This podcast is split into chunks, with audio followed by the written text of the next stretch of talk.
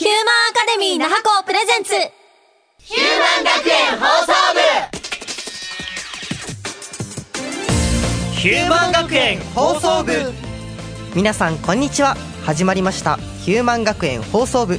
パーソナリティの津箱ゆいとです。金城一郎です。前里ゆうきです。さてさてこれが放送される頃はもう年明け。明けましておめでとうございます。イエーイ。ということで新年初めてのヒューマン学園放送部は僕たちが飾ることになりました。そして今回のテーマは近所はい。今回の放送テーマは Now& クラシック仮面ライダーをテーマにお送りしたいと思います。パフ。パフ。それでは参りましょう。ヒューマン学園放送部。この番組は総合学園ヒューマンアカデミー那覇校の提供でお送りします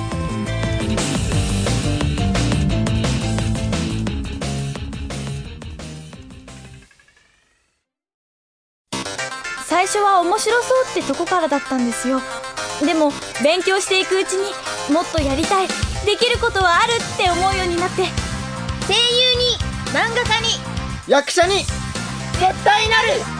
やる気応援します。総合学園ヒューマンアカデミー那覇校。さて先ほども言ったように今回の放送テーマは仮面ライダーの Now& クラシックなんだけど仮面ライダー見たことある人？見たことない。平成なら任せろ。やっぱりみんな平成生まれだから比較的昭和ライダーを知らなさそうだね。まあそう焦るな前里えいや別に焦ってないよ。我々もバカではない。知らなければ調べるまでよ。さあ行け金城。お前何も調べてないけどな津箱まあバカは放っておいて早速話を進めていこう。では本題に入っていきます最初はこちら昭和ライダー昭和と平成のモデルの違い仮面ライダーにはそれぞれモデルになったものがあります昭和ライダーはほとんど昆虫がモデルになっているね。ちなみに昭和ライダーはマッタがモチーフなんだって。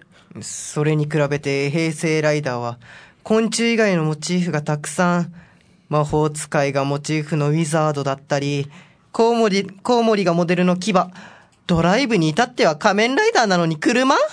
ではここで問題。は？問題？昭和から平成に変わるにつれて、モデルの変化を遂げてきた仮面ライダー。では、平成ライダー10周年を記念して制作された仮面ライダーディケイドのモチーフとなったものは何でしょう？そこは？え？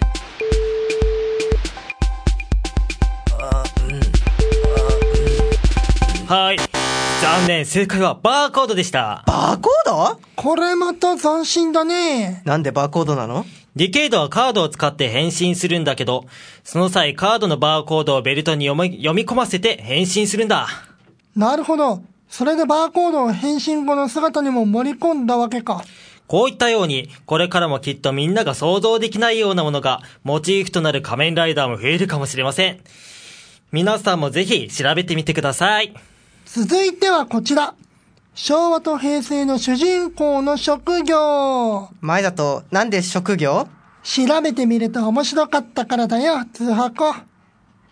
ちなみに、昭和ライダーの主人公たちは、大学生や研究生が多いんだけど、平成ライダーの主人公は、無職やフリーターが多かったりする。ダメ人間ばっかりじゃねえかそんなんで人救えるの？ライダーに職業は関係ないさ。救いたいという気持ちがあれば、面白がってテーマに加えたくせに、なんだこの説得力は。ちなみに、昭和初代仮面ライダーの本郷武史と、平成初代仮面ライダー空河の五代祐介はそれぞれどんな仕事をしていたの？えっと、本郷武史大学生だね。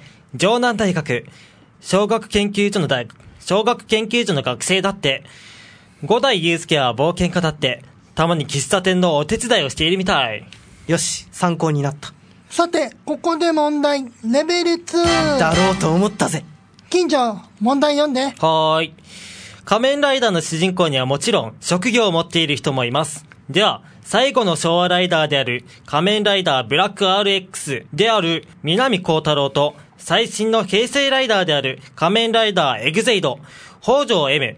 この二人の職業を答えなさい。そこむず、しかもわかんねえ。にバカには難しかったか。なんだとこの野郎。正解は、南光太郎がヘリコプターのパイロット、北条 M が研修医でした。エリートじゃねえか。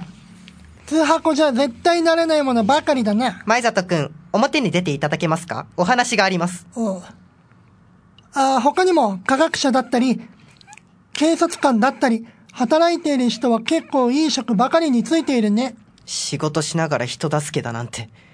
勤務中に敵が出てきたらどうするんだろう仕事放棄するのかな昭和と比べて平成ライダーで学生だったのは、平成13作目の仮面ライダーフォーゼだけ。こういった意外なところにも昭和と平成の違いを感じるね。続きましてのテーマ、変身です。なんか違うの？昭和と平成の変身って。まずは、変身する時の変身の言い方かな。どういうこと金城？昭和ライダーは変身っていうのに対して、平成からは変身ってちょっと変わってたり？え？意識して変えてるの？それ。うん。平成ライダー一作目、仮面ライダークーガを演じた小田切丈さんが最初で、その後からみんな変身なんだって。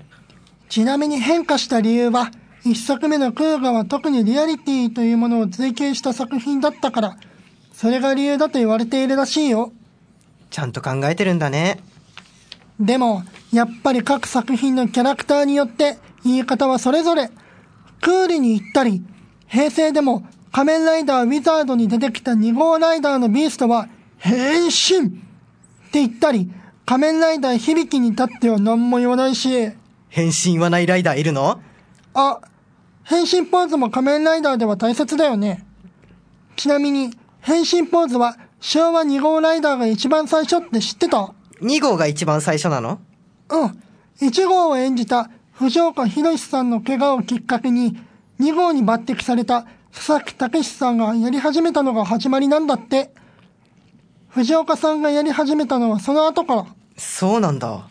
昭和ライダーの変身ポーズは大きく、ダイナミックなものが多いけれど、平成からクールな感じの変身ポーズが多いね。違ったかっこよさがあっていいな。ちなみに、自分で変身ポーズを考える俳優さんも少なくないらしい。自分でだなんて責任重大だぜ。変身に必要なベルトもだんだん変わってきてるんだよ。ベルトにも？どういうこと？前里。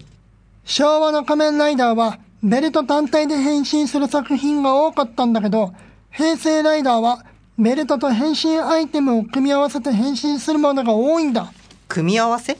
例えば、平成12作目の仮面ライダーオーズは、ベルトにメダルを組み合わせて変身したり、その一つ前の、へその一つ前の作品、仮面ライダーダブルは、USB メモリーがモデルのガイアメモリーというものをベルトに組み合わせて変身するんだよ。さて、ここで問題、レベル3。また？これで最後だから、平成ライダーにはベルトを使わずに仮面ライダーに変身するシリーズがあります。そのライダーとは一体何？そこ仮面ライダーのくせにベルトを使わないの。では、シンキングタイム。はい、残念正解は仮面ライダー響でした。答えられないと分かっていてこいつら。仮面ライダー響は音差がモデルの変身音差音覚という道具を額につ、という道具を額に近づけて変身するんだって。さて、すべてのテーマが終了しました。というわけで、本日のまとめに入りましょう。やっぱりこういった作品にも時代による変化ってものを強く感じたよ。ね、金城。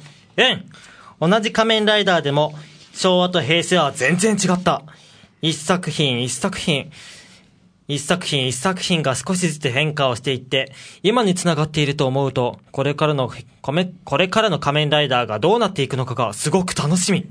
仮面ライダーの生みの親である石森章太郎さんは、今、今はもうお亡くなりになっていて、平成ライダーからは制作に関わってないけど、その意思を受け継いでたくさんの方が頑張りで、今でも仮面ライダーはたくさんの子供たちのヒーローとして活躍できているんだよね。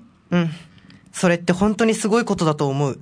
今や仮面ライダーという作品は日本の宝の一つだと僕は思ったよ。お、津箱にしてはいいこと言うな。してはとはなんだ？でも、自分もそう思う。今回の放送で仮面ライダーにすごい興味を持てた。これからもずっとずっと仮面ライダーがみんなのヒーローとして戦い続ける姿は変わってほしくないな。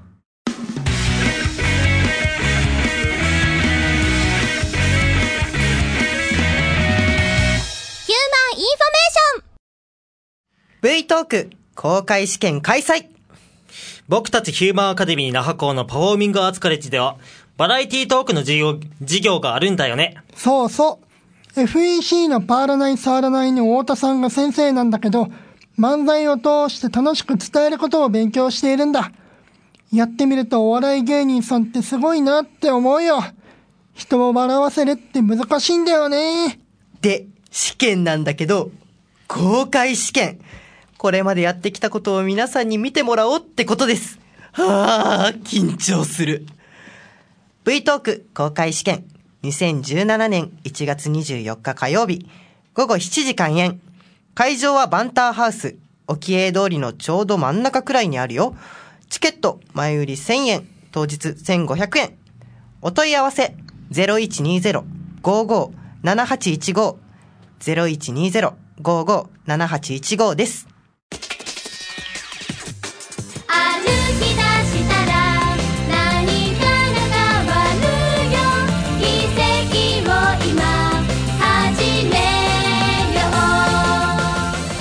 はここまで。あー、楽しかった。早く帰って仮面ライダーが見たい。ああ、そういえば、今は何の仮面ライダーがやってるの？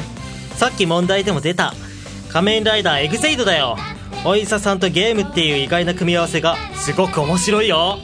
仮面ライダーエグゼイドは毎週日曜日朝8時から絶賛放送中ですので皆様ぜひご覧くださいねではでは、本日もお付き合いいただきありがとうございました。せーの。バイバイヒューマン学園放送部。この番組は総合学園ヒューマンアカデミー那覇校の提供でお送りしました。